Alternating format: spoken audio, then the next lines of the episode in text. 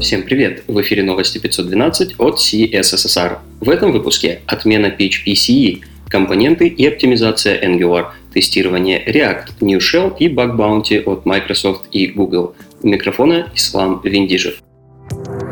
Интересные публикации. Понятие «умные и глупые компоненты» применимы, естественно, не только к React. Чидум Намди рассказывает о best practices при компонентном подходе и о принципе единственной ответственности в Angular.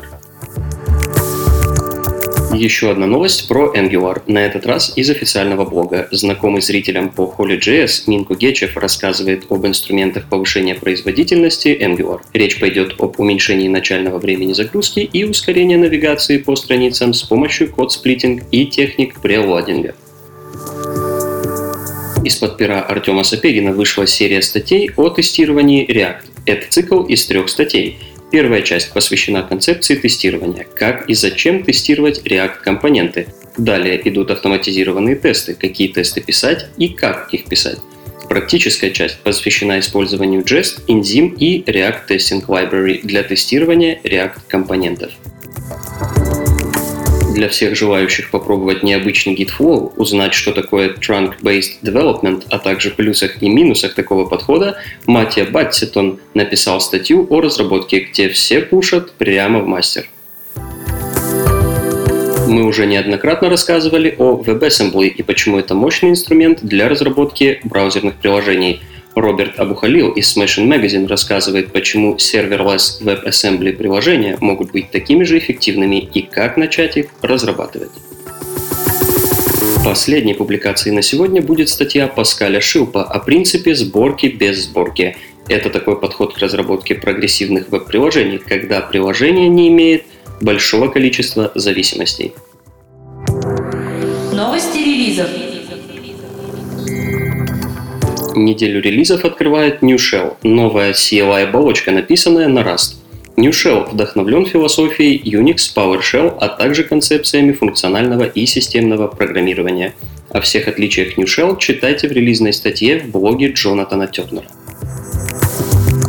Из кандидатов сразу в релиз. TypeScript обновился до версии 3.6. Строгая проверка генераторов и итераторов, улучшенный UX в IDE при работе с промисами, а также обновленный спред-оператор теперь доступны из коробки. Можно обновляться.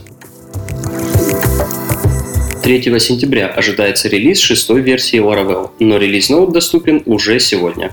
Новая версия будет работать по SMWare, иметь обновленный UI, реализованные Lazy Collections и новую middleware Job. Спустя неделю продолжается пребывание в карантине шестой версии Rails. Уже есть первые багфиксы, поправили мемоизацию в Active Record и метод Connection Pool Reaper – также обратите внимание на релиз Nest.js 6.6 и первый релиз кандидат Ionix React. К другим новостям. Охоту на баги объявила Microsoft. Всем разработчикам с большой дороги предлагают поискать в обновленном Edge уязвимости, вознаграждение за которые может составить от 1000 до 30 тысяч долларов США. Важное замечание. Все найденные баги должны быть эксклюзивными. Несмотря на то, что новый Edge под капотом работает на Chromium, новые баги не должны воспроизводиться в Google Chrome. Продать с потрохами известные хробовские баги майкам не получится. Эстафету охоты продолжают и в Google. Была расширена программа Bug Bounty. Теперь можно получить награду за обнаружение любых багов, нарушающих пользовательские политики, а также находя уязвимости в любых Android-приложениях, которые были скачаны более 100 миллионов раз. Ежегодной конференции PHPCE в этом году не будет. Более того, по словам организаторов, конференция больше не будет проводиться никогда. Официальная причина – отсутствие продаж билетов после снятия из программы нескольких разработчиков. Вот тут начинается самое интересное. Разработчики снялись сами из-за того, что на момент закрытия подачи заявок стало понятно, что в конференции участвуют одни лишь белые мужчины.